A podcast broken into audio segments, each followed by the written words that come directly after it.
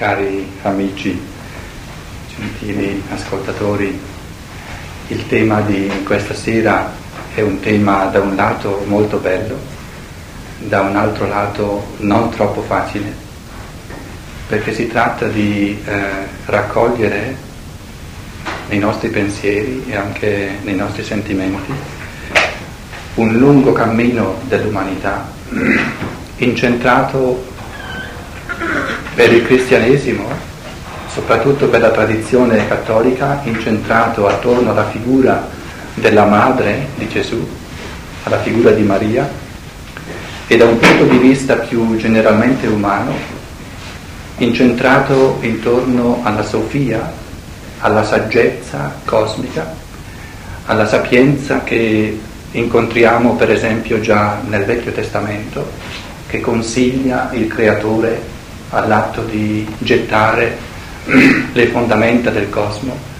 all'atto di architettare e di compaginare il cosmo nel quale ci troviamo. Rudolf Steiner, parlando della Sofia, della sapienza cosmica, si riferisce sempre volentieri a quel eh, capolavoro d'arte di Raffaello che è la Madonna Sistina io ho avuto la fortuna di vederla proprio poche settimane fa a Dresda, era in Italia fino a un paio di secoli fa, poi è stata comprata. E in questo quadro molto bello vediamo appunto come in, in tre eh, eh, elementi cosmici e umani, eh, da un lato uno sfondo di angeli piccole teste d'angeli che quasi sono come delle nuvole che si configurano in forma di teste d'angeli. Abbiamo quindi questo retroscena cosmico, compare su questo retroscena la figura bellissima, dolce ma anche molto profonda della Madonna, con questo velo che abbraccia tutta l'etericità, tutte le forze eteriche del cosmo in cui viviamo e nel grembo di questa Madonna il bambino, il figlio dell'anima cosmica, il figlio della sapienza, con uno sguardo, se ve lo ricordate, con uno sguardo che eh, da un punto di vista occulto, da un punto di vista esoterico, è uno sguardo che si trova quasi mai nei quadri che sono stati dipinti. È uno sguardo così abissale che se uno lo fissa eh, più a lungo comincia quasi a far paura. È uno sguardo, il bambino è piccolo ma è uno sguardo estremamente maturo, anzi uno sguardo che sembra inabissarsi anche eh, eh, nelle, negli aspetti più tetri, più bui dell'evoluzione cosmica. In questi tre piani eh, espressi eh, così poeticamente, così artisticamente da Raffaello, Steiner vede raffigurati i tre grandi stadi del cammino dell'anima umana, questo primo stadio cosmico dove eh, la sapienza indica appunto, Steiner una volta eh, riassume il significato della sapienza dicendo che la sapienza è tutto l'insieme, tutti i nessi che esistono tra le gerarchie celesti, quindi i rapporti e la sapienza dei rapporti e l'armonia dei rapporti tra gli esseri delle gerarchie celesti è appunto la sapienza. Quindi la sapienza non si pone direttamente a livello degli esseri come tali, ma la sapienza si pone a livello dei rapporti, dell'armonizzazione dei rapporti tra tutti gli esseri del cosmo. Da questo primo elemento della sapienza sorge un secondo elemento che è quello dell'anima umana, che comincia a individualizzarsi, che è rappresentata dalla Madonna nel quadro di Raffaello, e un terzo piano, quello più vicino a noi, quello ancora più in, rilievo, è il bambino e quindi eh, proprio ciò che l'anima umana è chiamata a generare, partendo dalla propria interiorità. E vedremo appunto come il bambino, il Cristo, rappresenta, significa ciò che l'anima umana nel suo cammino cosmico e storico è chiamata a generare da di dentro, dalla propria interiorità. Un altro documento artistico di primo piano al quale Steiner si riferisce molto volentieri, in Italia forse un po' meno conosciuto, ma credo che sia auspicabile che venga sempre più conosciuto, è questo poema di Goethe, questo poema per eccellenza quinta, del quinto periodo di cultura, e cioè il Faust. E in questo Faust, nella seconda parte, uno degli avvenimenti più importanti è la discesa di Faust nel regno delle madri. E sarebbe interessante anche vedere in che modo, Faust, eh, in che modo Goethe ha concepito questa scena. L'aveva letta in Plutarco, che descriveva appunto processi di iniziazione e da questa lettura di Plutarco Goethe era rimasto così eh, profondamente colpito che eh, proprio al centro del suo Faust fa scendere il Faust nel regno delle madri. E soltanto al sentire questa parola, Mütter, le madri, sorge come un brivido, come, come eh, un eco spontaneo del, dell'anima umana che avverte in questa parola uno dei misteri più profondi dell'evoluzione. Mefistofele, il genio della, della, del lato materiale del cosmo, il genio, il, il, il, il, diavolo che ci ha condotti nel materialismo in cui oggi ci troviamo, Mefistofele che attraverso il materialismo però ci ha consentito anche la libertà, è in grado di dare a Faust la chiave per entrare nel regno delle madri, ma lui stesso non ci sa andare. E dice a Faust troverai nulla in questo regno. E la grande risposta di Faust è nel tuo nulla io spero di trovare il tutto. In deinem Nichts hoffe ich das All zu finden. Mefistofele,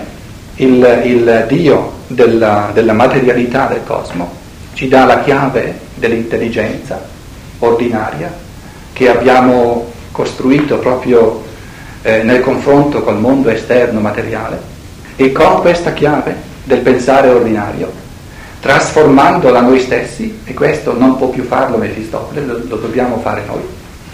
trasformando questa chiave del pensare ordinario in un pensare attivo, in un pensare puro, in un pensare creatore, creativo, in un pensare che genera nuovi mondi, Faust è in grado di scendere nel regno delle madri e queste madri sono tre, così come anche l'Egizio raffigurava la sua Iside con tre piani uno dietro l'altro, così come vedremo che anche sotto la croce del Cristo ci sono tre figure femminili che rappresentano appunto le tre forze fondamentali dell'anima umana. E questo triplice regno delle madri, le madri sono appunto le forze del cosmo, soprattutto le forze eteriche che hanno generato il mondo nel quale noi viviamo. Eh, possiamo usare anche al posto di madri la parola matrici. Ora le matrici, le tre grandi matrici, le tre grandi madri del, della compagine del mondo così come noi ora la conosciamo, sono tre grandi, i tre grandi tipi di anime di gruppo che erano ancora nell'epoca atlantica eh, a livello astrale e che poi gradualmente si sono precipitate nel mondo fisico e sono diventate fisiche. C'era una matrice umana eh, di natura d'aquila dove appunto le forze del pensiero erano particolarmente sviluppate, c'era una matrice umana di eh, natura leonina, più simile alle forze del leone, il leone che è un animale che si caratterizza per un equilibrio di estrema precisione tra il ritmo del sangue e il ritmo della respirazione. In questo sta la forza specifica del leone. Quindi questa matrice del cosmo, del leone, per usare gli animali dell'Apocalisse, è quella che ha consentito all'essere umano di sviluppare la zona media, mediatrice, quindi anche risanatrice di ogni disfunzione, di ogni unilateralità tra la testa e le membra. E la terza grande madre dell'essere umano e del cammino umano è quella di natura maggiormente taurina, raffigurata nel toro, dove prevalgono i processi di digestione, quindi i processi di metabolismo, che poi sfociano negli atti volitivi. Vediamo quindi anche qui un cammino eh, dell'essere umano, dell'anima umana, della Sofia, questa triplice Sofia, questa triplice saggezza che poi si è armonizzata. La quarta figura è appunto eh, la figura d'angelo, perché l'essere umano che armonizzava in sé queste tre madri era negli antichi tempi ancora eh, eh, sovrasensibile, quindi alato, nel senso che aleggiava nei mondi spirituali e poi ha perso le ali ed è diventato umano come lo siamo anche noi oggi.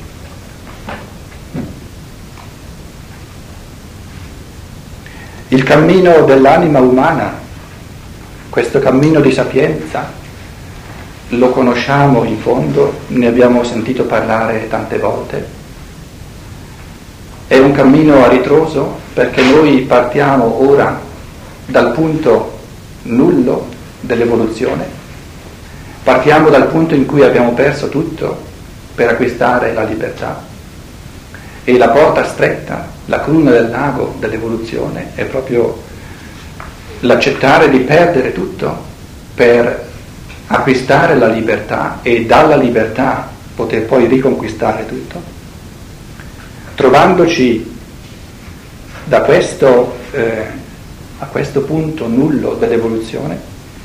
sappiamo che il cammino successivo, il cammino futuro dell'anima umana consiste di, questi, di tre grandi eh, fasi che vengono sempre espresse nelle parole purificazione,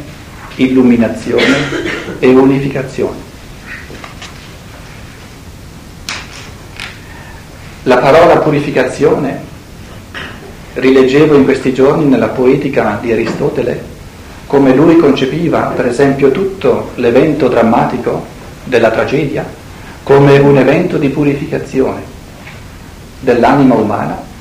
perché l'anima umana osservando, par- partecipando da spettatore a, all'avvenimento sulla scena, ingenera in sé sentimenti da un lato di compassione, quindi di simpatia, e dall'altro di paura. E quindi eh, eh, esercitando in sé potentemente entrambe, entrambi i movimenti dell'anima umana di attrazione e di repulsa, di simpatia e di paura, viene purificata perché vedendo sulla scena, attraverso l'avvenimento drammatico della tragedia, quasi estromette da sé e quindi si purifica, estromette da sé questi due forti sentimenti e acquista la capacità di osservarli quasi dal di fuori. Simile a questo processo che il greco eh, eh compiva in modo privilegiato attraverso la tragedia, per noi è un cammino di purificazione maggiormente interiorizzato e maggiormente individualizzato. In che cosa consiste la purificazione? Rudolf Steiner in modo particolare ce l'ha descritto sempre di nuovo. Si tratta in fondo di porre ordine nel cosiddetto corpo astrale, cioè nelle forze della nostra anima. Si tratta di eh, generare correnti astrali, quindi di sentimenti, nella nostra anima che siano in sintonia con le correnti astrali del cosmo. Facendo così si generano nel corpo astrale degli organi di senso astrali